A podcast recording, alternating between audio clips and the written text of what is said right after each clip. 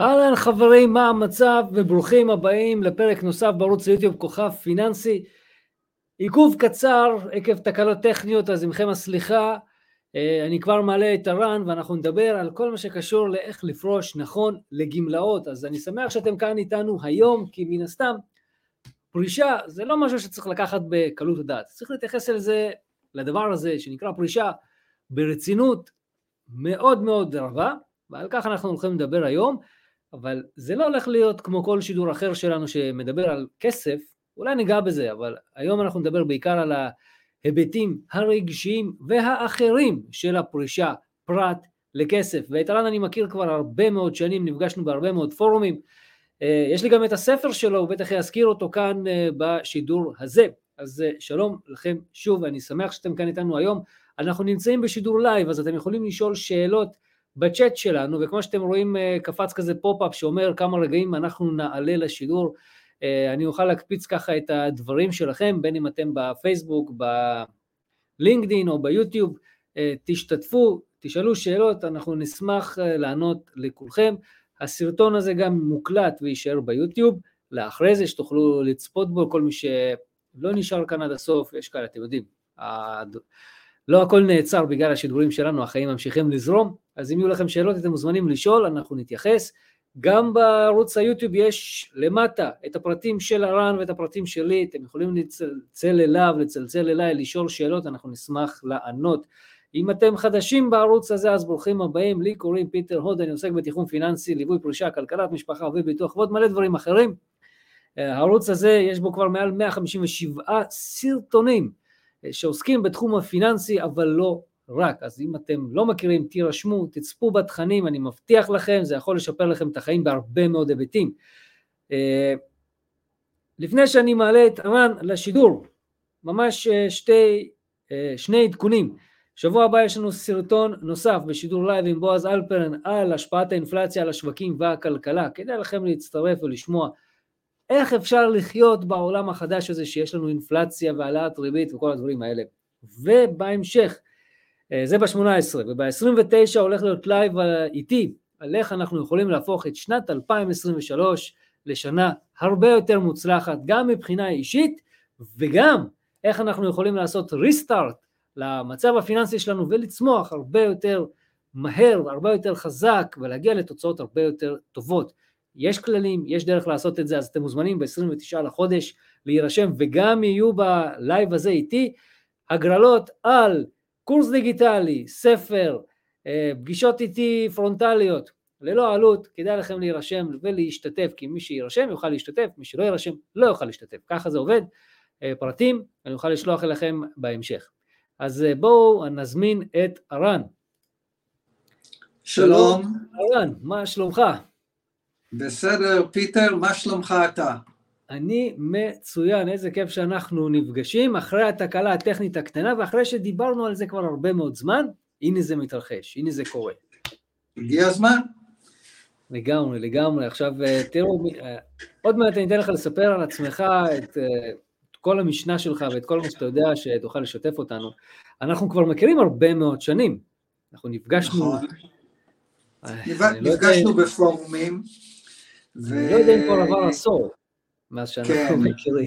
ובפורומים שאני מגיע אליהם, בדרך כלל הם שייכים באמת לאנשים שעוסקים בפן הכספי של הפרישה, אה, ואני בחלק מהמקרים גם מוזמן לפורומים האלה כדי לדבר על, ה, על הפן הרגשי של הפרישה, כי אחרי הכל אדם שפורש לפנסיה הוא אה, נע על שני צירים.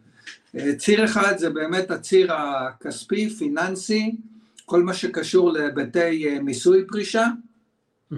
והציר השני זה הציר הרגשי, אנשים שפורשים לפסע, לפנסיה מעידים אה, שזה מעבר אה, מאוד משמעותי בחיים שלהם, ושהם בחלק מהמקרים שמחים לעבור אותו, אבל בחלק גדול מהמקרים זה מעבר שהוא נושא אה, אה, בוא נאמר ככה, יש בו פוטנציאל משברי, ככה אנחנו קוראים לזה, כן? אנחנו במילים יפות מדברים על משהו לא כל כך נחמד, שכמעט כל מי שפורש לפנסיה חווה אותו, יש שם הרבה חששות, הרבה לבטים, התמודדות עם הלא נודע וציפייה מצד שני. אם אני אקרא לזה במילה אחת, אז זה מערבולת רגשות. אדם שפורש לפנסיה נקלע למערבולת רגשות, שקשורה גם בעובדה שהוא מסיים לעבוד במקום עבודה, אה, נפרד מחברים, ובעצם אה, עובר איזה מין אה, תהליך של היווצרות מחדש, או לידה מחדש. הוא צריך להמציא את עצמו מחדש, מה שהיה לא רלוונטי, והוא צריך לחפש מה הוא יהיה בשנים הבאות. כן, זה מאוד מעניין, כי הרבה מאוד אנשים, אתה יודע, לכל אחד, אני מניח, אני מאמין, כן, שלכל אחד יש איזשהו חלום לגבי איך הפרישה שלו תיראה. נכון. ואני, יש לי סדנה שאני עוסק, עושה בפרישה, בהיבטים הכספיים, אבל אני תמיד אומר, שכשאתה פורש אתה חוטף כאפה, כי מה שרצית זה ממש ממש, אבל ממש לא מה שיהיה. כן, אנחנו צריכים להתארגן בפן הכספי, נכון. כן? יש, יש פער בין מה שאתה מצפה למה שיקרה. ובדיוק על הפער הזה אני מדבר עם פורשים, כי יש להם רצונות, והם צריכים להחליט מתוך הרצונות שלהם, שבדרך כלל זה גם יותר ממה שהם יכולים להכיל, מה הם מתכוונים לעשות ואיך הם רוצים לעשות את זה. והיישום של הרצונות הוא חלק מהבעיה, כי יש פה פער בין מה שאני רוצה למה שאני אה, אה, מצליח ליישם. עכשיו תגיד לי, איך, אה, איך הגעת בסוף, אה, אתה יודע, אני מכיר מלא אנשים שעוסקים בפן הכלכלי. נכון. עכשיו, אני ידעתי בזמנו שיש את הפן הרגשי, ואמרתי, אני לא מתחבר לרגש, אני מתחבר לדברים קרים, כסף. אוקיי. איך אתה בסוף הגעת לעסוק בפן הרגשי, שאין הרבה כאלה דרך אגב, אני אוקיי. חייב לומר את זה, כי אני לא מכיר הרבה אנשים שעוסקים בפן הרגשי בפרישה, בודדים אני מאוד. אני אספר לך. אה, זה סיפור אישי, אבל אני אספר כי זה רלוונטי. אה, אני שימשתי בשיא הקריירה התעסוקתית שלי כסמנכ"ל משאבי אנוש של קבוצת חברות גדולה, אה, של חברת פישמן, רשתות, ויום אחד בהיר באו ובישרו לי שאני אה, לא אוכל להמשיך אה, אה, את תפקידי. הייתי אז בן 60, שזה לא גיל צעיר, ועברתי משבר מאוד מאוד מאוד גדול, מעצם הידיעה שבעצם פרק החיים שלי כשכיר הסתיים, ואני צריך להחליט מה אני הולך לעשות עם עצמי בחיים להמשך. היום אחרי שאדם פורש לפנסיה, יש לו לפחות 20-25 שנים שהוא הולך לחיות על כדור הארץ, שזה לא פרק קצר, והוא צריך לחלות, להחליט איך הוא יחיה אותם. אה, אני עברתי משבר מאוד גדול. אני באופן אישי עברתי משבר מאוד מאוד גדול, אה, וכשהייתי בשיא אה, המשבר שלי, הבליחו בראשי שתי תובנות. מאוד חשובות. אחת, זה שאני כנראה כבר לא הולך להיות שכיר, זו תובנה אחת, והתובנה השנייה, אה, זה שאני אלך לעסוק באמת בתחום, שככל שאני אהיה יותר מבוגר, זה יהיה יתרון ולא חיסרון. בעצם דרך שתי התובנות האלה, והעובדה שאני עסקתי אה, בתחום של ההסדרים הפנסיונים בקבוצת פישמן, בחרתי אה, ללוות אנשים שפורשים לפנסיה, על מנת אה, שיחוו את תהליך הפרישה כחוויה מאתגרת ולא כחוויה מצלקת, אוקיי? אה, אנשים מעידים שכשהם פורשים לפנסיה, קודם כל המצב הבריאותי שלהם מידרדר, הם מקבלים סכרת, הם מקבלים אירועים כאלה ואחרים, ולא לא נעים ולא נחמד לשמוע אה, מה שהם אה, עוברים. ומי שמצטייד בידע, ואני הכנתי פה עשרה טיפים, אם נעבור על זה בהמשך, לאנשים שפורשים לפנסיה, אה, יכולים לחוות את זה כחוויה שהיא חוויה מאתגרת, חוויה שאפשר אה, לא רק לשרוד אותה, אלא לצאת ממנה לדרך חדשה, לא פחות יפה מהדרך שבה צעדתם בתקופה שעבדתם. עכשיו תגיד לי, האם uh, זה רלוונטי לכל פורש? כלומר, בן אדם שאומר לי, תקשיב, אני רוצה לפרוש בגיל 50, האם ההתייחסות שלנו במקרה הזה היא אותה התייחסות כמו לבן אדם שפורש בגיל 60, או לבן אדם שפורש פרישה מוקדמת בגיל 55, אני לא יודע, או בן אדם שפורש בגיל 70? אני אענה לך. פרישה זה עניין מאוד מאוד אישי. ואני פגשתי מאוד פורשים. והיופי בתחום שבחרתי לעסוק בו, זה שכל פורש שאני פוגש אותו, אני פוגש אותו בנקודת זמן אחרת, בסיטואציה אחרת ובמצב אחר. אני חושב שיש מעט מאוד מקרים שאני יכול להגיד ששני פורשים זה אותו מקרה, אוקיי? כל אדם זה עולם ומלואו, וכל מקרה זה מקרה לגופו של עניין. אני כאן רוצה לציין כבר עכשיו, שפרישה אה, בהיבט המנטלי זה תהליך שכרוך בהבשלה. אדם שפורש צריך להגיע לנקודת זמן שבה הוא מרגיש שהוא בשל לפרוש לפנסיה, אוקיי? עכשיו, אם הוא הגיע לנקודת הפרישה כשהוא בשל, סביר להניח שהמעבר שלו מתקופת העבודה המסורתית לתקופת הפרישה יהיה מעבר יחסית קל. מרבית הפורשים מגיעים לנקודת הפרישה כשהם לא בשלים, או שמוציאים אותם מהעבודה כשהם לא מעוניינים לצאת, אוקיי? או שהם אה, אה, לא מוכנים להתמודד עם המעבר עצמו, אוקיי? אלה שני הדברים שבדרך כלל אה, תוקעים את התהליך ומקשים על אנשים לעבור מתקופת העבודה המסורתית לתקופת הבגרות. כן, זה גם עניין של אה, פתאום השינוי. אנשים לא כן. אוהבים שינוי, זה גם פסיכולוגי וגם פיזי, זה כואב נכון. לעשות שינוי.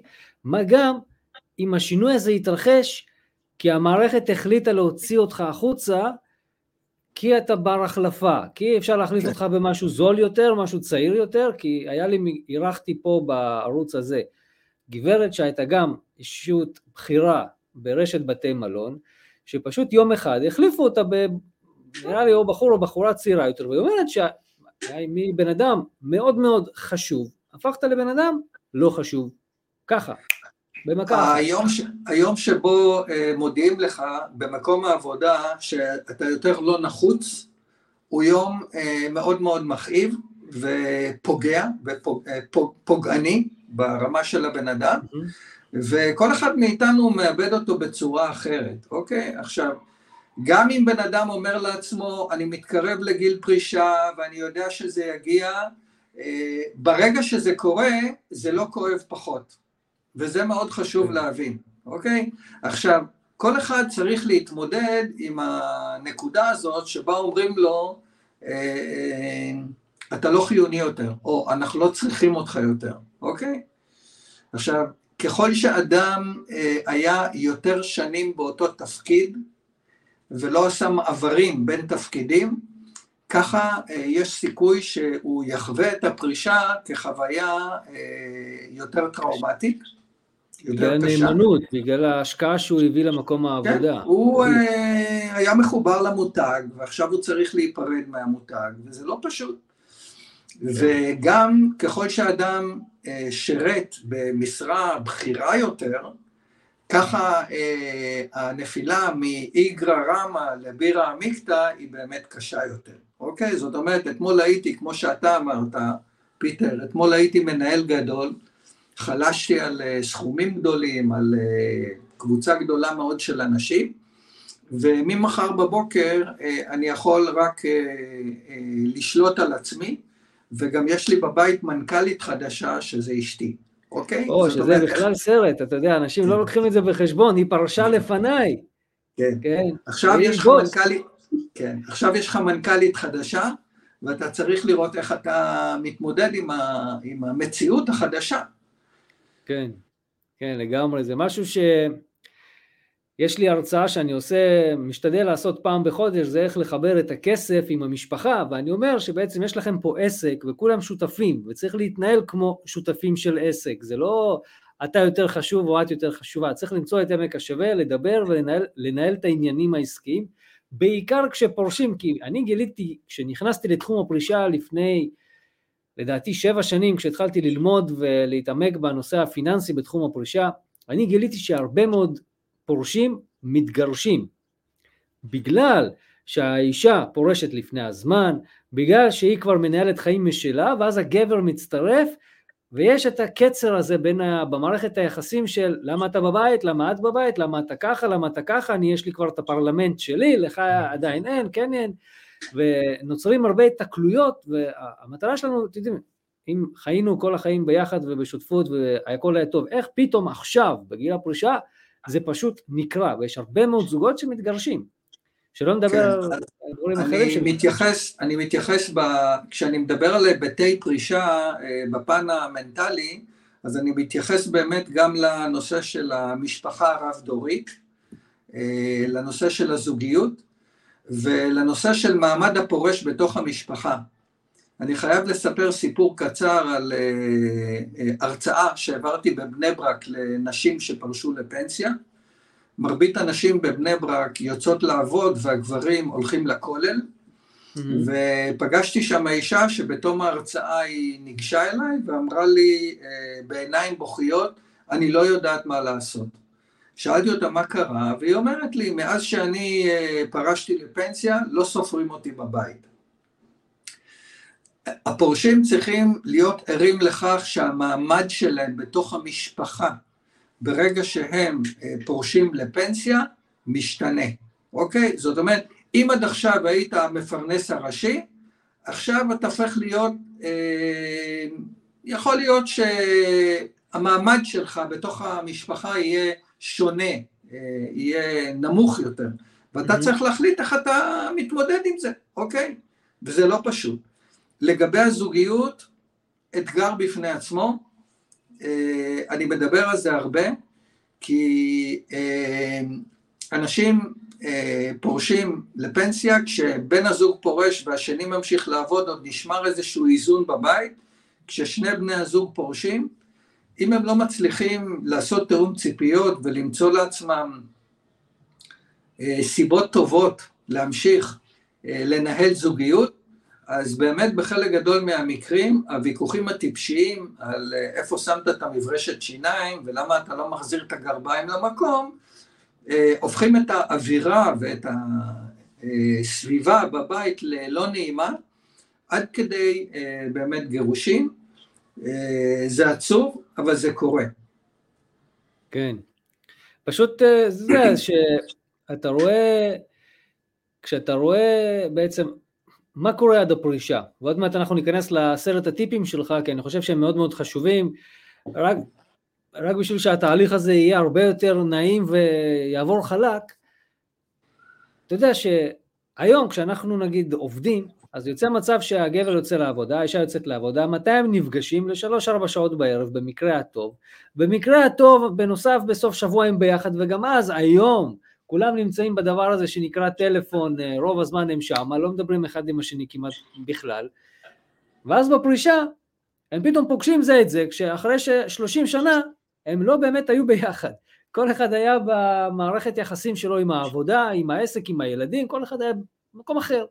פתאום הם ביחד, ואז מתחילה ההתנגשות, כמו שאמרת, כל מה שהם עוברים, אה, והמטרה היא כבר מעכשיו, אני למשל, כשאני מטפל בזוגות צעירים, ואני אומר להם, תתחילו לתכנן את הפרישה שלכם כבר מעכשיו, אני אומר להם, תתחילו לפתח גם תחביבים, תתחילו לחשוב על דברים נוספים, כי ברגע שאתם תפרשו, זה כמו לזרוק אתכם לים, עולם חדש, מה עושים? היי hey, שלום, מי את? מי אתה? לא מכירים אחד את השני באמת, לא מכירים את הקריזות אחד של השני, האמיתיות, מהשטח, כמו שאומרים, אתה לא מכיר, אתה מכיר בבית, את הדברים המצונזרים, אתה לא מקבל את מה שהבן אדם עובר בשוטף, וזה באמת תהליך ואתגר, וצריך לקחת את זה בחשבון, כי המציאות היום, בכלל היום, כשאנחנו בתקופת קורונה, בריביות עולות, המצב הכלכלי שהוא אחד הגורמים העיקריים לגירושין, לא רק הפרישה, אבל המצב הפיננסי הוא אחת הסיבות העיקריות ללמה זוגות רבים נכון. מתגרשים ומתכסחים אחד עם השני.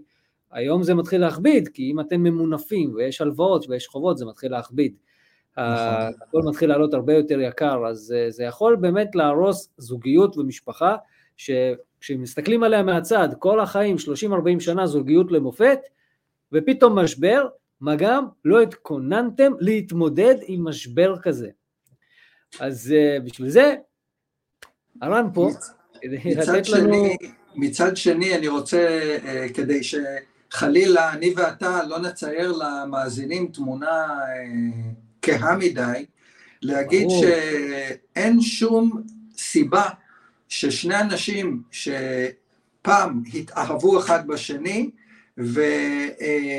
והקימו יחד בית, גידלו ילדים, היום יש להם נכדים, mm-hmm. אין שום סיבה שהם לא ימצאו את האיזון מחדש לזוגיות שלהם. הם רק צריכים להיות פתוחים לערוך שינויים. סתם לדוגמה, אה, ידוע שגברים צריכים קצת חופש, בסדר? הם לא יכולים להיות נעולים בתוך הכלוב, בסדר?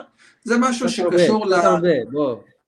זה, זה, משהו שקשור, זה משהו שקשור להיותנו uh, ציידים, הלכנו לצוד ממוטות וחזרנו אחרי שבוע, והיום אנחנו uh, uh, צריכים קצת חופש. אז שוב פעם, בת זוג שלא יודעת לתת לבעלה מרווח של חופש בתוך הזוגיות שלו, בבית שלו, צפויה לכך שיום אחד הבן זוג שלה יגיד לה שזה לא מתאים לו, אוקיי? באותו הקשר, בן זוג שלא יודע אה, לכבד את רצונותיה של אה, אשתו, אוקיי? שזה יכול להיות, אה, אני רוצה פעם בחודש לנסוע לחו"ל עם חברות, לדוגמה, או אני אה, רוצה להתמסר לגידול של הנכדים, למרות שהגבר רוצה להתחיל לטוס לחו"ל, אוקיי? פה יש התנגשות של אה, רצונות. כן. אם הם לא ימצאו את המחנה המשותף ואת הסיבה הטובה להמשיך אה, לנהל דיאלוג אחד עם השני ולחיות ביחד, אז זה באמת לא יחזיק מעמד. נכון, תראה, באמת לא הולכים להראות שהתמונה היא שחורה, אפורה או לא, לא, לא משנה מה. המטרה היא, כשאנחנו עושים תכנון, כל תכנון, אנחנו תמיד צריכים להסתכל, להסתכל לחשוב על מה יכול להשתבש? אתה יודע, כשאומרים אה, מרפי תמיד מחכה להיכנס לתמונה, חוק מרפי. אם משהו יכול להשתבש, הוא בהכרח ישתבש, ואנחנו צריכים להיות כן. מוכנים לדעת לתת לזה את הפתרון.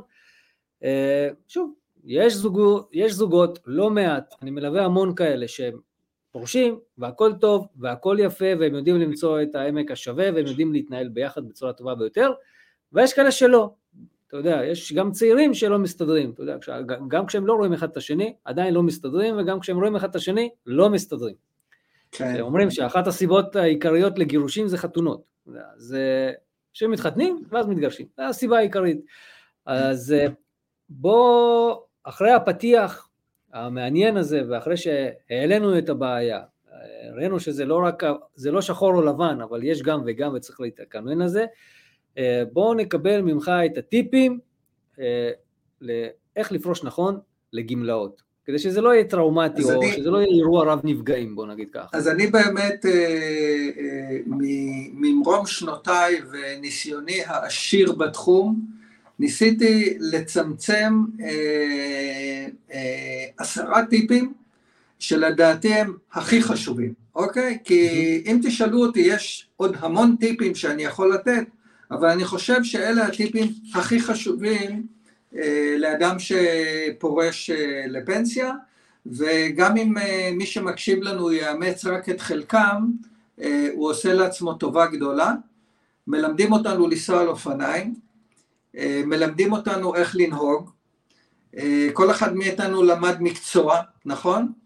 אבל יש שני דברים שלא מלמדים אותנו. לא מלמדים אותנו איך להיות הורים, אוקיי? Mm-hmm. חוץ ממי שהולך למכון אדלר, וגם לא מלמדים אותנו איך לפרוש נכון, אוקיי? אין בית ספר היום שמלמד אנשים איך לפרוש נכון לפנסיה. ובהקשר הזה ניסיון השטח מדבר, ואני באמת ריכזתי לכם פה עשרה טיפים, אני אנסה לעבור עליהם מהר, ואם אתה, בעיקר אתה, פיטר, תרגיש שאתה רוצה שאני אתן איזה ירידה קצת לעומק על איזשהו טיפ, אז אתה יכול ברור, ברור. להתפרץ ולהגיד לי, כן. גם המאזינים לנו יכולים, אבל אני לא רואה אותם, אז שירגישו נוח. כן, אני רשמתי למאזינים שלנו ולצופים שהם יכולים לשאול שאלות בצ'אט של היוטיוב, ואז אני יכול להקפיץ את זה כמו שהקפצתי עכשיו, ה... ניתן לשאול שאלות בצ'אט של היוטיוב, אז אם אתם מרגישים okay. אוקיי. שיש לכם שאלה, משהו לא ברור, תרגישו חופשי לשאול, וזה אנחנו כאן. יופי. אז הטיפ הראשון, הטיפ הראשון זה לא למהר למלא את היומן אה, בכל הבא ליד. כשאנחנו אה, עבדנו, היומן שלנו היה מלא, והנה פרשנו אה, לפנסיה, ואנחנו אה, אה, מנסים בצורה אפילו אובססיבית למלא את היום שלנו, כדי לא להיות במצב שאנחנו לא עסוקים. אז אני רוצה להגיד שגם אם אנחנו לא נהיה עסוקים, זה טוב, ואני גם רוצה להגיד שיש חשיבות עליונה לתהליך של פריקת מטעני העבר מתקופת העבודה שלנו, אחרי שאנחנו מסיימים לעבוד. למה זה חשוב? אנחנו עוברים פה תהליך של uh, התרוקנות והתמלאות. Mm-hmm. אנחנו לא יכולים uh, להתמלא uh, בתחומי uh, עיסוק חדשים ובמשמעות חדשה, לפני שאנחנו נרוקן את כל המטענים שקשורים לתקופת עבודתנו המסורתית. ולכן אה, מאוד חשוב אה, בתקופה הזאת אה, לא למהר למלא את היומן, לחוות קצת שקט לנפש, לנשמה, לחוש מה זה חופש במובן האמיתי של המילה, כי החופש שחווינו בתקופת העבודה זה היה נסיעה לוויקנד לטורקיה, כן? שלפני שהיא מתחילה היא נגמרת, וזה לא חופש אמיתי. בואו, אל תתבלבלו. זה לא חופש במובן האמיתי של המילה, ולכן ההמלצה שלי לאנשים שפורשים לפנסיה זה דווקא לא למהר למלא את היומן, אוקיי? איזי, לאט לאט. אני אוסיף עוד משהו. כן. רוב האנשים שהם נחים, יש להם הרגשת אשם, אשמה כלשהי כשהם נחים. שאם הם נחים אז הם לא עושים משהו ואז הם מרגישים לא נעים. נכון. אז uh, חשוב להבין דבר מאוד מאוד בסיסי. שום דבר רע לא קרה, שום דבר רע לא קרה בעולם מזה שאנשים נחים. אוקיי? דברים רעים לא קורים בעולם מזה שאנשים נחים. אז אפשר לנוח, וזה בסדר, לא צריך להרגיש עם זה אשמים, מותר לנו לנוח ולחשוב קדימה, מה רוצים לעשות. התכנון הזה בראש הוא מאוד מאוד חשוב, ואפשר לעשות את זה כשנחים באמת, כמו שאתה אמרת, בלי רגשות אשם. אני עכשיו נח, פרשתי, מג... עכשיו מגיע לכם באמת לנוח, לא בסוף שבוע כשאתם עובדים, עכשיו. עבדתם, כן. לכו. אני, אני קורא לזה גם הלגיטימציה לנוח, זאת אומרת, יש פה קטע שכמו שאמרת, אנחנו מתוכנתים לעבוד, לעבוד, לעבוד, להיות כל הזמן ב acting, ב doing. והנושא של being פחות אה, שגור במחוזותינו. ועכשיו כן. צריך לנסות להכיר גם את ה-being, את התחושות שלי עם עצמי, אה, להתחבר לעצמי, לשאול את עצמי כל מיני שאלות, אני לא אתחיל עכשיו לפרט, ולתת לגיטימציה גם לכלום, כלום, כלום, כלום, וגם להנאה, להתחיל ליהנות מהחיים, בסדר? אז זה הטיפ הראשון. הטיפ השני זה הורדת הילוך. אנשים עד הדקה ה-90 עובדים בפול טיים, אה, ואז ביום שהם מחזירים את הרכב ומפסיקים אה, לנסוע לעבודה, הם חווים סוג של תאונה, במלוא מובן המילה, שהיא אפילו טראומטית, גם לגוף וגם לנשמה, וחלק מהאנשים סביב התאונה הזאת לא מצליחים להתאושש. זה סיפור אמיתי, אני וחבר טוב שלי אה, נפגשנו עם זוג במודיעין, אני מצטער שאני צריך לספר את זה, אבל זה, זה אמיתי. אה, והפגישה השנייה הייתה עם אלמנתו. למה אני מספר לכם את זה? לא כדי להפחיד אתכם, אבל כדי שתבינו שמי שלא מוריד הילוך לקראת הפרישה לפנסיה, הוא מסכן את חייו במלוא מובן המילה. אז תעבדו פחות שעות, תיקחו כמה ימי חופש, תעבדו פחות, זה ישרת אתכם ביום שתחזירו את האוטו ותפסיקו להופיע לעבודה. תחוו גם קצת פנאי, מאוד חשוב. הטיפ השלישי זה לקחת אחריות על התהליך. תראו, התהליך של הפרישה הוא תהליך שבדרך כלל מי שמנהל אותו זה מחלקת משאבי אנוש במקום העבודה. עכשיו, אני פגשתי הרבה אה, פורשים, אה, בעיקר בדרגות בחירות אגב, שכשגמרתי איתם בתחילת הטיפול הם אמרו לי אני לא מאמין שאני אוכל אה, לקבל ממך משהו, אני לא מאמין שאתה תתרום לי משהו ובסוף התהליך הם אמרו לי שמה שהם קיבלו ממני זה שהם צריכים לקחת אחריות על התהליך, בסדר? תהליך הפרישה זה אה, איך ייפרדו ממני, לא מתאים לי מסיבה, כן מתאים לי אה, ארוחה עם הצוות הקטן שלי, אה, אני לא רוצה פרופגנדה, אני לא רוצה מסיבות גדולות, חלק מהמקרים גם אנשים פורשים ויש טונים צורמים בזמן הפרישה, אז הבן אדם בא ואומר, תשמעו, תכבדו אותי, אני רוצה שתיפרדו ממני בלי טקס, אוקיי? צריך ללמוד לכבד את רצונו של הפורש. עכשיו, אם הפורש לא מביע דעה ולא אה, לוקח אחריות על התהליך, אז יש שתי אפשרויות, או שבאמת מחלקת משאבי אנוש תנהל את התהליך, או שהתהליך יתנהל, וכשהתהליך יתנהל, הוא אף פעם לא יהיה לשביעות רצונו של הפורש, בסדר? לכן תיקחו אחריות על תהליך הפרישה, מאוד מאוד חשוב. שזה דרך אגב גם בתכנון כלכלי לא רגיל, אם אתה לא מתכנן לעצמך את החיים מבחינה נכון, כלכלית, נכון, אז אתה חי נכון. את התכנון של מישהו אחר וזה אף פעם לא בראש, אתה אף פעם לא בראש סדר עדיפויות שם. זה נכון תמיד, מי שלא אה, לוקח את האחריות לחייו בידיו, שלא יתפלא שהוא יגיע לחוף שהוא לא התכוון להגיע אליו, זה הכל, עלה נידף ברוח. עכשיו, אה, הטיפ הבא, אה, תתיידדו עם התחושות שאתם חווים. כשאנחנו אה, פורשים, אנחנו חווים חוויות עם תנודתיות מאוד גבוהה, אוקיי? יום אחד בבוקר אנחנו קמים עם שיר חדש בלב, ויום אחרי זה אנחנו קומרים, קמים ואומרים, יא איזה באסה, איבדתי את הרכב, איבדתי את המעמד שלי, אה, אני עכשיו, אה, יש לי ירידה בדימוי העצמי, אה, בחלק מהמקרים אנשים מדווחים גם על ירידה רצינית בביטחון העצמי, אוקיי? וזה לא פשוט, אבל מי שיבין שכל התחושות שהוא יחווה, שהן כוללות בלבול ואבל וחששות וציפיות, אוקיי? שזה הכל אה, לגיטימי, ואין אדם שפורש לפנסיה שלא חווה את זה, יתיידד עם התחושות האלה, הוא לפחות עשוי, צפוי, אה, להתמודד איתם יותר טוב, יותר בקלות, אוקיי? אז זה לגבי אה, התחושות. אני אעצור אותך לרגע, אני רואה פה שאלות, אה, אמיר שאל שאלה ושלומי שאל שאלה. אה, והם שאלו פה שאלות בנושאים פיננסיים, ואני רוצה לציין שהמפגש הזה הוא לא בנושאים פיננסיים, אלא זה עניינים רגשיים שבתהליך הפרישה.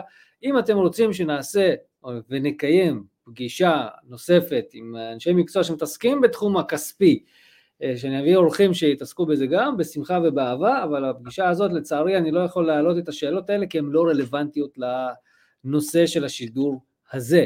אז אה, אם אתם רוצים, אני אארגן שידור נוסף בתחום הפיננסי עם הרילוקיישן והשתלמות, קרנות השתלמות וכסף, באהבה ובשמחה, רק זה לא, לא קשור לכרגע. בבקשה, ארן. אוקיי, okay. הנושא הבא מתייחס להרגלים. אה, אנחנו כולנו חיות של הרגלים, אנחנו פועלים לפי סט הרגלים מאוד מאוד אה, קבוע, שמייצר עבורנו תחושת ביטחון. זו הסיבה שאנחנו בעצם אה, מכניסים את עצמנו ל... המלכודת הזו של ההרגלים. כשאנחנו פורשים לפנסיה, אה, סט שלם של הרגלים נמחק באבחה, זאת אומרת הוא לא נמחק, ב, הוא לא נמחק על סדר של שבוע-שבועיים, הוא נמחק ביום. אם אתמול היה לך צהריים במפעל והיה לך את הדרך שנסעת לעבודה, והיה לך את השיחת מסדרון, והיה לך את החבר הטוב שהיית פוגש כל יום לקפה אחרי הצהריים, כל ההרגלים האלה נמחקים ברגע. איך אתה ממלא את כל הריק הזה? מה? איך אתה ממלא את כל הריק הזה שנוצר? הריק הזה יתמלא, קודם כל, אני מרגיע אותך, חלל לא נשאר ריק, הוא תמיד מתמלא, הוא יתמלא בהרגלים אחרים. השאלה, איזה הרגלים? עכשיו, מה הטיפ שאני רוצה לתת לכם? תתחילו לשנות את ההרגלים שלכם לפני שאתם פורשים.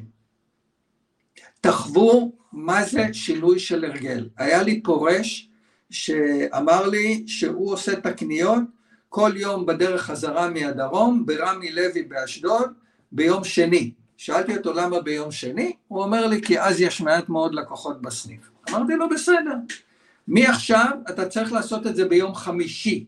הוא שאל אותי למה, אמרתי לו אני רוצה שתחווה שינוי בהרגל, אוקיי? אה, תבחרו שניים שלושה הרגלים, אתם תבחרו, אבל תערכו בהם שינוי. תעשו את זה אחרת מאיך שעשיתם את זה עד היום, רק בשביל התחושה איך זה מרגיש לעשות משהו אחר, בסדר? כן, כן. אה, כמו כן, תעשו תהליך שאני קורא לו אה, ניהול הרגלים, שבעצם אה, מאפשר לכם בתקופה הזאת שאתם פורשים, להחליט מאיזה הרגלים אתם נפרדים, איזה הרגלים אתם משמרים, ואילו הרגלים חדשים אתם מכניסים לחייכם, אוקיי? Mm-hmm. עכשיו, זו הזדמנות נדירה, חד פעמית, גם להיפרד מהרגלים שאתם תמיד רציתם להיפרד מהם, אבל אף פעם לא הצלחתם. סתם דוגמה,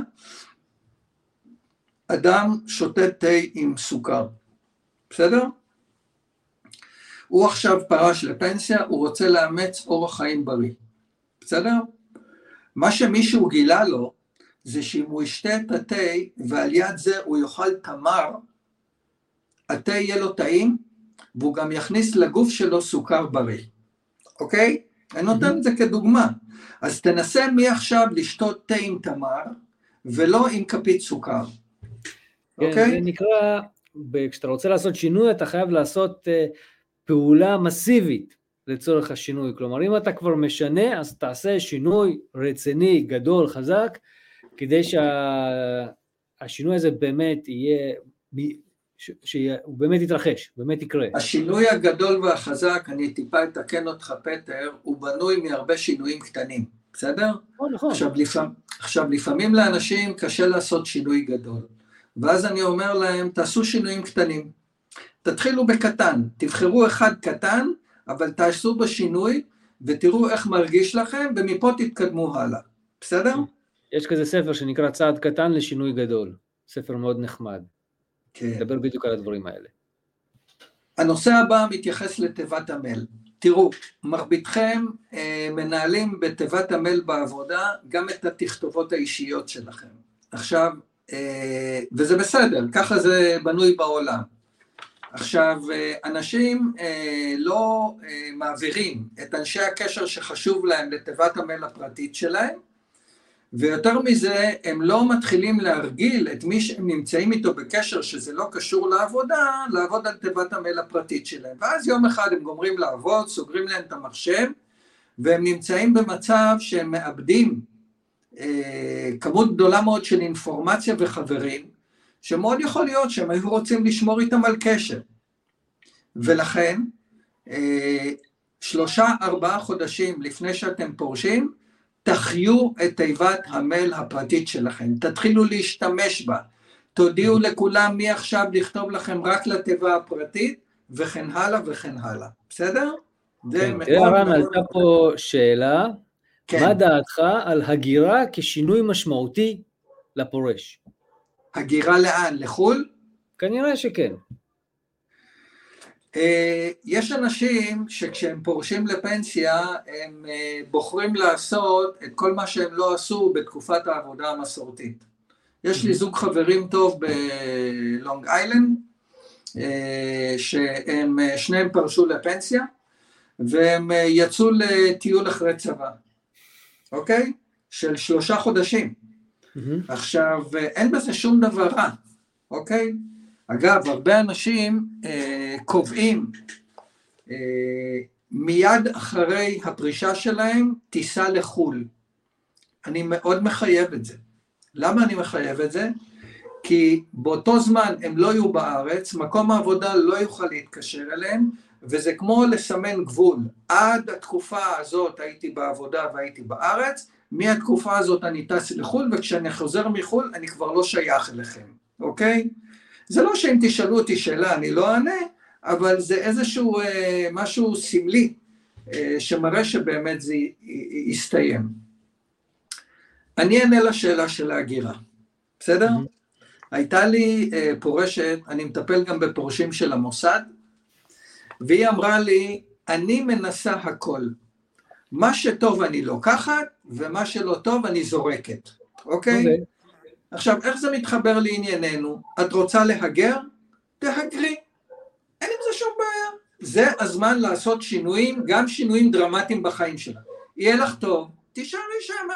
לא יהיה לך טוב, תחזרי לארץ. אוקיי? כן, מעולה. אה, אהבתי את התשובה, דרך אגב, עם הצבת גבולות, טסתי לחו"ל, אף אחד לא יכול להשיג אותי, לא יכול, לדעתי זה משפט אה, מחץ פה חזק מאוד. אז, אז הרבה פורשים אה, שאני פוגש אה, מתאמים טיסה לחו"ל למועד סיום עבודתם, וזה סוג של טקס, אוקיי? כי עד עכשיו הייתי פה והייתי מחובר אליכם, אני עכשיו טס, וכשאני חוזר אני כבר לא אצלכם. זה גם, יש בזה אלמנט של טקסיות. הסעיף הבא דווקא מתייחס לנו, זה הסעיף היחידי מתוך עשרת הטיפים שמתייחס לכסף, אוקיי? מרבית הפורשים אה, בעת פרישה אה, מתמודדים עם ירידה בהכנסה המשפחתית, אוקיי? עכשיו, אה, מעבר לזה שזה לא נעים ולא נחמד, אוקיי? אה, צריך להמשיך לחיות, אוקיי? וצריך להתרגל לחיות עם מה שיש, כי מה שאין, אין, אוקיי? ובהיבט הפסיכולוגי, אני ממליץ לאנשים, אה, קודם כל, מה שאתם עושים, פיטר, לבדוק לפני הפרישה על מה מדובר, כמה כסף יהיה להם ומה סדר הגודל של ההוצאות שלהם, אוקיי? בדרך כלל בנושא של ההוצאות אנשים חיים בהערכת חסר. הם מעריכים שהם מוציאים רק 20 אלף שקל בחודש, וכשהם בודקים מתברר שזה 28 אלף שקל בחודש. אתה אופטימי, אז... אני היה לי אחד שאמר לי שהוא מוציא 50 אלף בחודש, והגעתי שהוא מוציא ל-70 אלף שקלים בחודש, וכשהראיתי לו הוא אמר לי, יש לך טעות. אמרתי לו, איך יכול להיות שיש לי טעות? בוא תראה, אתה מוציא, אתה במינוס. פשוט הבן אדם פרש, הוא ממשיך לעבוד עם משכורת מאוד גבוהה, הוא מקבל מכל כך הרבה מקומות, גם מעסק, גם משכיר, גם קצבאות, והוא פשוט לא על זה, יש לו המון כסף בעובר ושב, והוא בגירעון חודשי של 20 אלף שקלים, ואני מציג לו את זה, והוא אומר לי, לא יכול להיות. אנשים באמת, יש חוסר גדול. מה שנקרא, הוא חי, הוא חי לפי התחושה ולא לפי מה שבאמת. כן, כן. זה קורה בהרבה מאוד משפחות, בהמון. אני מציע למשפחות לפני הפרישה להתחיל להדק את החגורה. עכשיו, זה תהליך פסיכולוגי, שגם אם אחרי זה יתברר שלא כצעקתה, אז תמיד לשחרר חור בחגורה זה קל מאוד.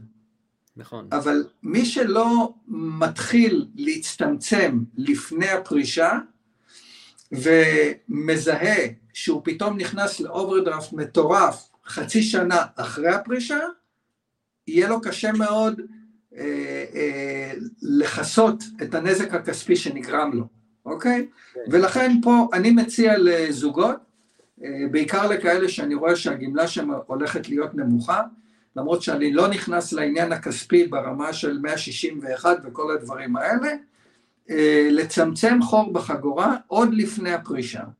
אני ממליץ, אני אוסיף על זה, שנה לפני, לפחות. שנה לפני, לא, לא לחכות לדקה ה-90, שנה לפני, כן. כי גם תהליך הבראה כלכלי, אם המשפחה נמצאת בקושי, לוקח זמן, שום דבר לא קורה ככה במכה אחת. כמו שאני רואה בטלוויזיה, מראים לנו תהליך ייעוץ, משפחה נפגשה ל-45 דקות בשידור וזהו, אין, אין יותר בעיות. הכל חרטא אחת גדולה. לוקח זמן, זה תהליך. לא קורה ביום אחד הצמצום, וגם השחרור לא קורה ביום אחד, אבל זה משהו שצריך לעשות בצורה הדרגתית, כדי לא לחנוק את עצמכם ישר. בדיוק. יש פה תגובה בפייסבוק שאומרים לנו שיחס התחלופה הוא כ-56% מהמשכורת המלאה, אני אפתיע אתכם, יחס תחלופה זה היחס בין המשכורת האחרונה לקצבה הראשונה, זה לא 56%, זה הרבה יותר נמוך מזה, כי חוק פנסיה חובה זה מ-2008, לרוב הציבור אין חסכונות גדולים ומשמעותיים שייתנו להם פנסיה חודשית, לכן יחס תחלופה בפועל עומד על 30 ואם לא 25 אצל רוב הציבור.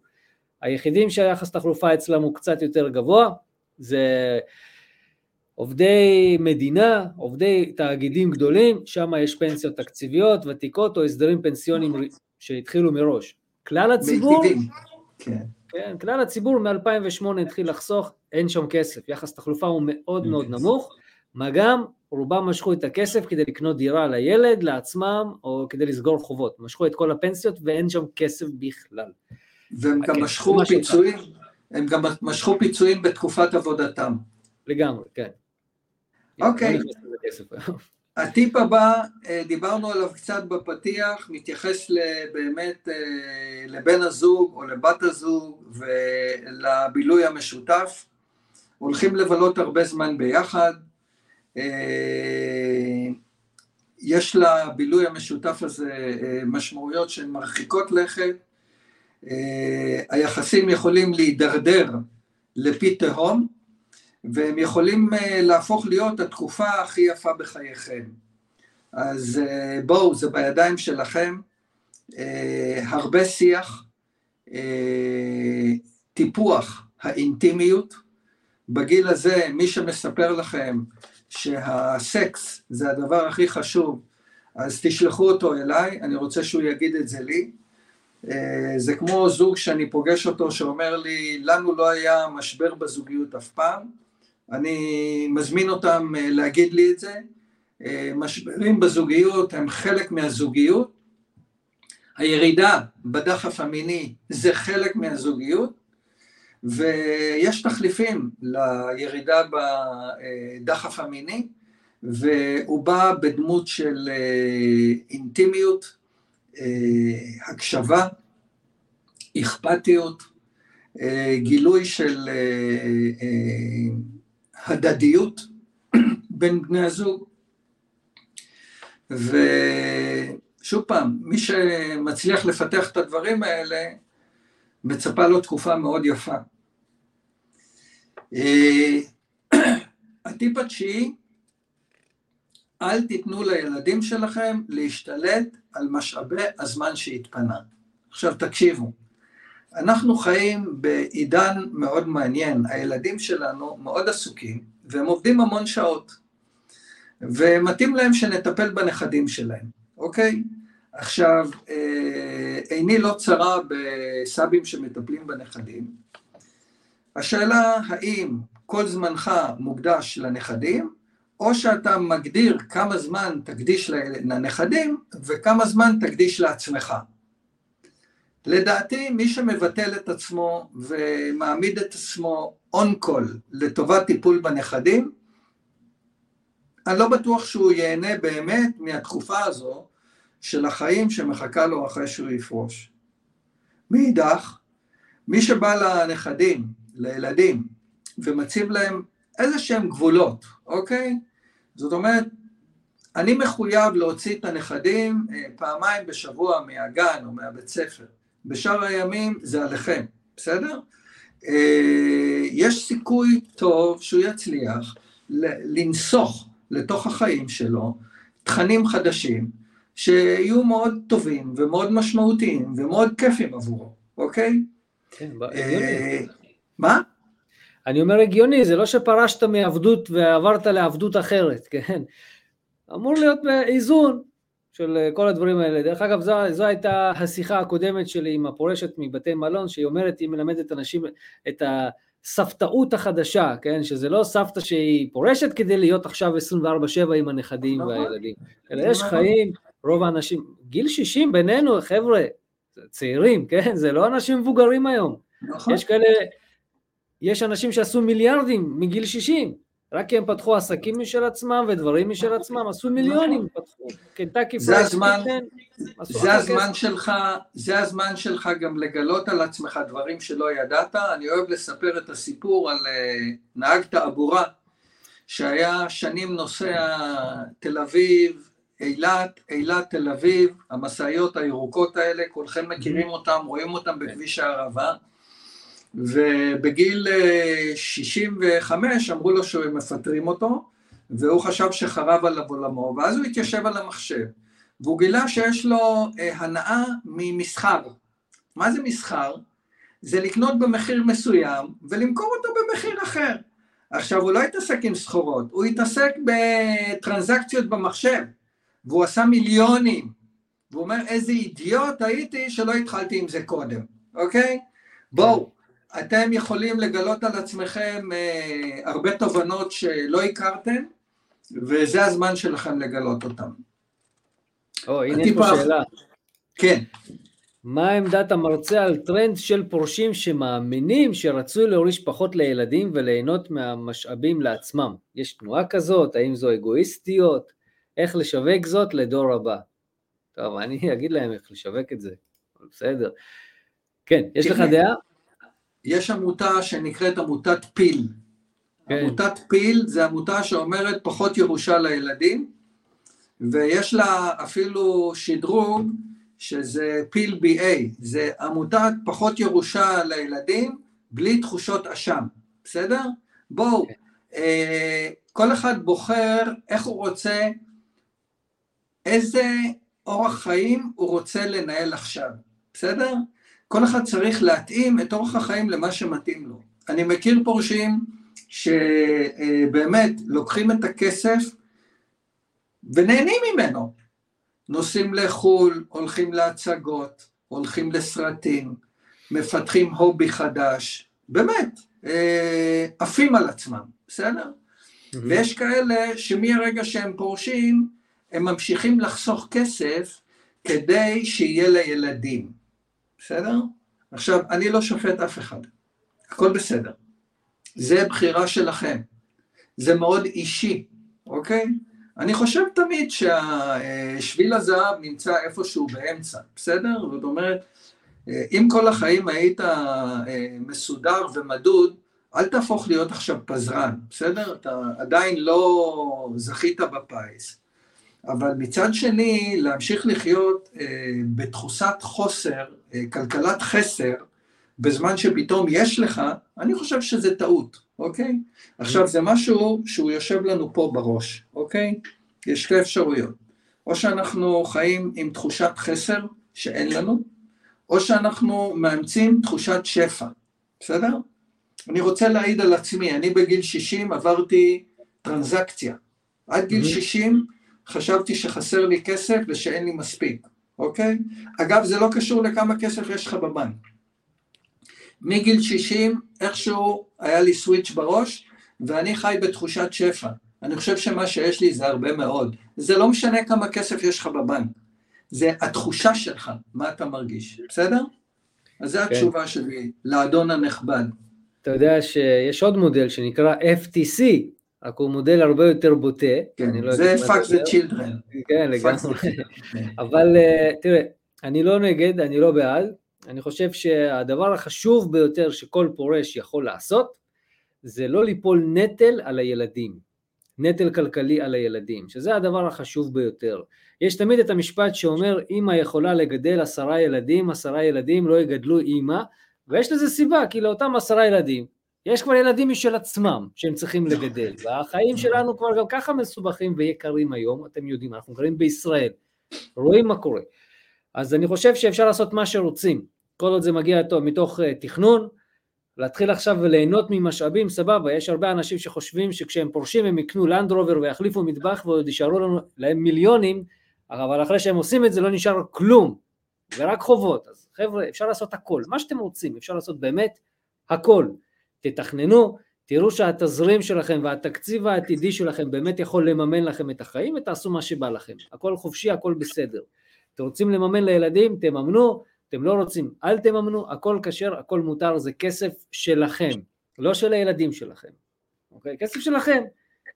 זה הכל. לא, לא צריך אה, להסתובב עם תחושות אשם, שאתה מתחיל אה, להוציא את הכסף שלך על אה, נסיעות לחו"ל ועל בילויים בבתי מלון ועל קונצרטים ועל הצגות. אתה לא צריך אה, בגלל זה להסתובב עם תחושות אשם. עבדת כן. קשה כל החיים שלך, אה, צברת את מה שצברת, ומותר לך מתוך זה אה, לנהל את החיים שלך באורח שונה מאיך שניהלת אותו כל עוד עבדת. וזה יש, המסר החשוב שלי. יש משהו נוסף שאמרו לי פעם, כשהתחלתי ללמוד פרישה, שאלו אותי, אתה יודע מה ההבדל בין סבא טוב לאיש זקן? זה כמות הכסף שיש לבן אדם בכיס. ככל שיש לו יותר כסף בכיס, אחלה סבא. ככל שאין לו כסף בכיס זה סתם זקן. וגם רואים את זה, ככל שיש לאנשים תזרים הכנסות חודשי, קבוע, יציב, כל המשפחה סביבו. איך שהבן אדם התאפס כי הוא עזר לזה ועזר לזה ועזר לזה, פתאום כולם נעלמים. חבר'ה, נכון. תדאגו שיהיה לכם כסף כל הזמן, זו המטרה. וכולם יהיו סביבכם תמיד. אתה צודק במאה אחוז, ואני מאוד מחזק את האטיטיוד, את הגישה שאתה מציג, כי ביום שאנחנו הופכים להיות אה, נתמכים על ידי הילדים שלנו, אה, זה מחרב את הקשר המשפחתי, אוקיי? הקשר המשפחתי הוא בנוי על בסיס שבו אתה כאב המשפחה ואם המשפחה אה, אה, מעניקים לבנים שלכם ולנכדים שלכם. וכשזה מתהפך, זה לא טוב, זה לא בריא. זה מוביל לחיכוכים גם בין הבנים ובין הבנות ובין הצאצאים, ואני לא מציע לאף אחד להגיע לשם. אז גם כשאתם נותנים, כמו שפיטר אמר, תיתנו בשום שכל באופן כזה שלא תפגעו ביכולת שלכם לתת בהמשך, בסדר? מאוד מאוד חשוב. לפני שאתה מתקדם לטיפ הבא, יש פה עוד האחרון. שאלה. הטיפ האחרון, אני אענה על השאלה הזאת, איזה התארגנויות ומתי צריך לעשות בתחומי הורשה, בין דורית, צוואות וכל הדברים האלה. חבר'ה, יש סרטונים בערוץ היוטיוב, תיכנסו, יש לכם סרטונים על צוואות וייפוי כוח מתמשך, הסכמי ממון, כל הדברים האלה, הכל בסרטונים. אתם חייבים להתארגן. אחד הדברים החשובים ביותר, אם אתם כבר פורשים, זה ייפוי כוח מתמשך, לטפל בנושא הזה, כל הנושא הרפואי, כל הנושא הכספי, אלה דברים שיכולים ליפול לכם בין הכיסאות.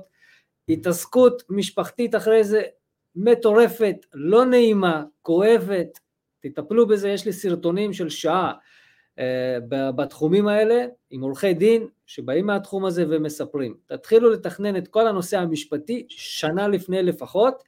הנושא הפיננסי זה תלוי בכמות הדברים שיש לכם, גם עדיף שנה לפני להתחיל להתארגן, להסתכל על הדברים מי נגד מי, uh, בשביל שהדברים האלה יעברו חלק, כי אם צריך לצמצם משהו, צריך לשנות משהו, צריך לערוך משהו, זה לוקח זמן. לא הכל אפשר לעשות ככה, ומי שעושה ככה בסוף פשוט מטפל במה שיש, אוקיי? ואנחנו רוצים לפתור בעיות לפני שהם קרו, לא לטפל במה שיש כשפורשים. אה, זו השאלה הזאת, יאללה, וטיפ אחרון שלך.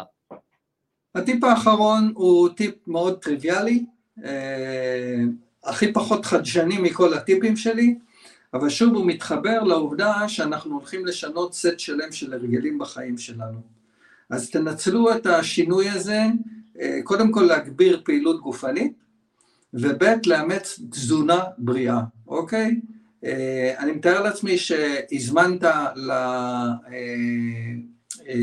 לוובינרים אה, שלך גם מישהו שהוא תזונאי, אם לא, דבר איתי אחר כך, אני אתן לך תזונאית שהיא באמת יודעת להעביר את הדברים, וזה באמת, זה הזדמנות, אוקיי? אני באופן אישי אה, אימצתי לעצמי אה, תזונה שונה אה, אחרי שפרשתי לפנסיה, ואני מרגיש עם זה ממש טוב, כי אני יודע שאני אוכל דברים בריאים, ואני לא אוכל שטויות, ואני לא אוכל junk food, ואני חושב שזה מאוד מאוד מאוד חשוב.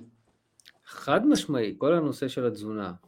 כן. לא היה לי עדיין בשיעור, זה משהו שצריך להרגיע. על זה אין לי מה להרחיב, כי שוב, אה, אין תוכנית טלוויזיה כמעט שלא מדברים על תזונה ועל פעילות גופנית, אוקיי? זאת אומרת, זה שני דברים שהם obvious, הם כמעט מובנים מאליהם.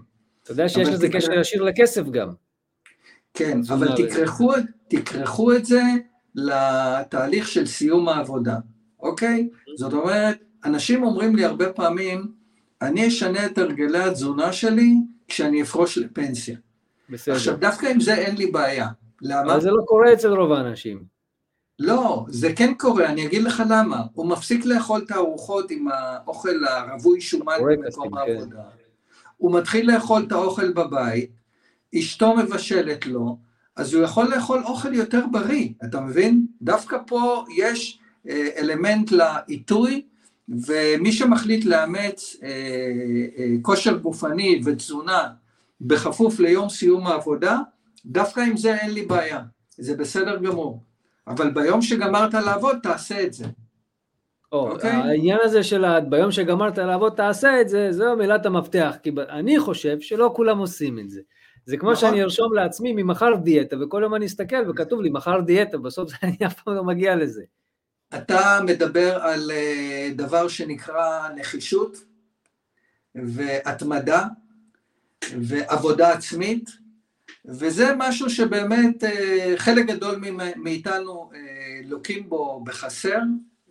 אני וחברי הטוב רפי פלג מובילים היום בעצם אג'נדה שאומרת שמי שפורש לפנסיה מסיים את תקופת הבגרות הראשונה שלו ונכנס לתקופת הבגרות השנייה שלו, אוקיי? הוא מתחיל תקופת בגרות חדשה והוא צריך להחליט עם עצמו אילו תכנים הוא רוצה שיהיו בתקופה הזאת. עכשיו, מי שמחכה שהדברים יקרו, הם לא יקרו, זאת אומרת הוא יתנהל, אבל הוא לא ינהל את התהליך.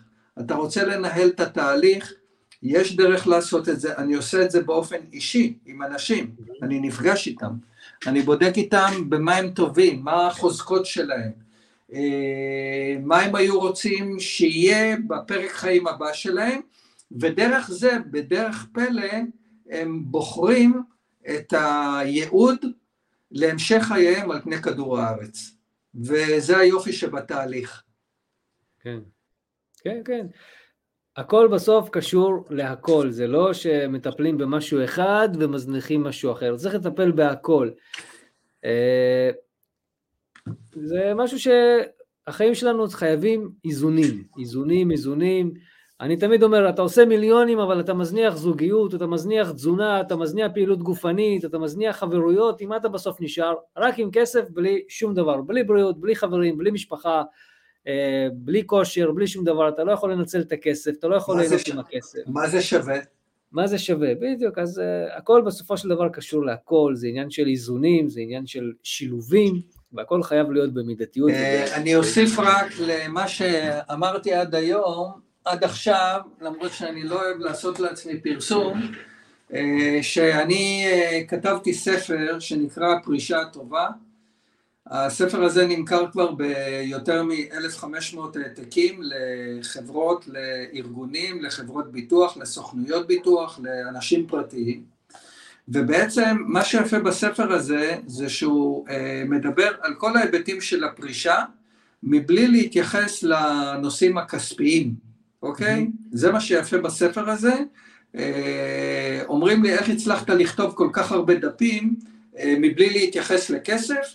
אז uh, מי שרוצה מוזמן uh, לקרוא, אני, uh, יש לי uh, פייסבוק, uh, אתר ויוטיוב, אתר יוטיוב, כולם נקראים הפרישה הטובה כשם הספר. אוקיי? תשלח לי קישור אחרי זה, אני אשים אותו בערוץ היוטיוב כדי שאם מי שירצה לקנות, יוכל לקנות. ומי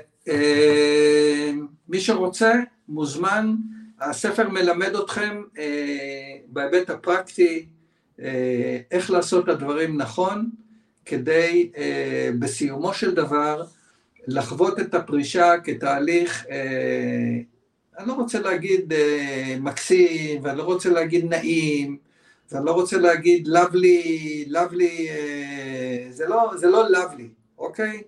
אבל כתהליך שלא נשארות ממנו צלקות, וזה מה שחשוב. כי בואו, אנשים מהתהליך הזה הרבה פעמים יוצאים בשן ועין, בשן ועין, עם דברים לא טובים, וחבל, זה לא מחויב המציאות, אוקיי? אני רק אה, ביום אה, חמישי פגשתי חבר שלי שסיפר על אבא של אשתו, שברגע שהוא הפסיק לעבוד, הוא התחיל ללכת לבדיקות רפואיות והתחיל להיות חולה. זה לא מחויב המציאות.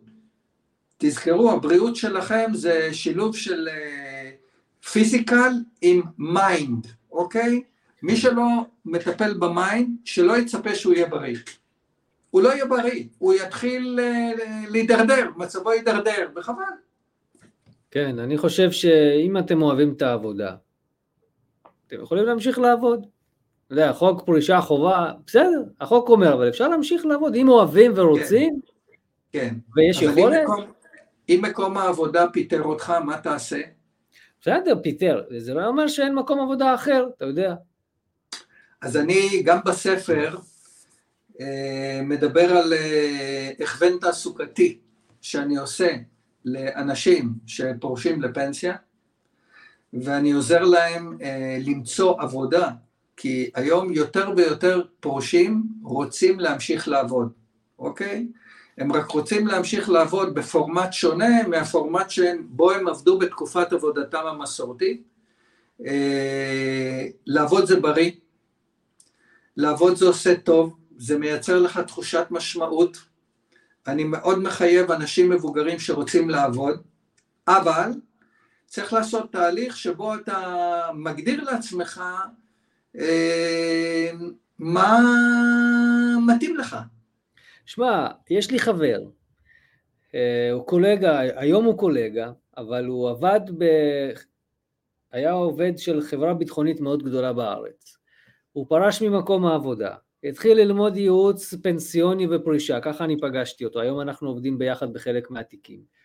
והוא אומר לי, שמע, היום אני עובד בשביל הכיף, אני לא חייב, אני מקבל את הפנסיה שלי, אבל אני נהנה, אני אוהב את התחום הזה, ראיתי שעשו לי קצת מישמש ולא עשו לי דברים טובים, אז אמרתי, אני אלמד את זה לבד. הוא למד את התחום, והיום הוא עוזר להרבה מאוד אנשים לפרוש, הוא גם משלמים לו על זה כסף, זאת אומרת, זה ווין ווין להרבה מאוד דברים שאצלו בחיים, הוא עושה את מה שהוא אוהב, הוא מרוויח מזה כסף, הוא לא עובד בלחץ כי יש לו קצבה חודשית. בקיצור, הוא חי את החלום. עכשיו, כל אחד יכול, אתה יודע, זה לא שיש פה אנשים שיש להם דם כחול או דם ירוק. יכול. כל, כל אחד זה... יכול. אתה, אתה אומר את זה יותר טוב ממני, פיטר. כל אחד יכול, ובלבד שהוא ייקח אחריות על החיים שלו, ויבין שזה בידיים שלו, ואף אחד לא יעשה את זה בשבילו. מה שהוא רוצה שיהיה לו, הוא צריך לעשות. אחרת לא יהיה לו. זה הכל, זה נורא פשוט. כל דבר בחיים. תיקח כן. אחריות, תעשה את עצמך משהו. כן. מודל קום, קום ותעשה מעשה, כמו שאומרים. זה המודל הטוב ביותר. אחלה. הרן, אני רוצה להודות לך בשמי ובשם הצופים, אני מניח, מאמין שגם הם אהבו את השידור הזה, כי עובדתית אני רואה שהשידור הזה היה כל הזמן עם צופים. סימן שהיה טוב, היה מעניין, אז תודה רבה לך. בשמחה ובאהבה. בשמחה ובאהבה. אל תתנתק, אל תתנתק, אני צריך להגיד לך כמה דברים בסוף השידור. חברים, תודה רבה לכם שהייתם איתנו. אם יש לכם שאלות, אז יש לערן ספציפית, אז יש לכם uh, את הפרטים שלו ב description של היוטיוב, ונראה לי גם בפייסבוק וגם ב LinkedIn, איפה שהשידור הזה כרגע משודר, יש לכם את הפרטים של השידור של ערן ושלי, ואתם יכולים למצוא אותו גם בגוגל. אם יש לכם שאלות, תשאלו אותו, תתייעצו איתו, תזמינו אותו אליכם לארגונים, חבר'ה, הפן הרגשי חשוב מאוד, כמו הפן הכספי. זה שווה ערך, זה שווה ערך. אסור שאירוע פרישה יהיה אירוע רב נפגעים, זה חייב להיות אירוע רב מרוויחים, כולם צריכים להרוויח מהסיפור הזה. אה, אז אה, חברים, תודה רבה שהייתם איתי. כמו שאמרתי לכם, ב-18 לדצמבר יש סרטון נוסף על השפעת האינפלציה על הכלכלה ועל החיים, וב-29 בדצמבר, שמונה וחצי בערב, איך אנחנו הופכים את 2023 לשנה הרבה יותר מוצלחת. תודה רבה חברים, אנחנו נתראה בפרק נוסף בהמשך. יאללה ביי.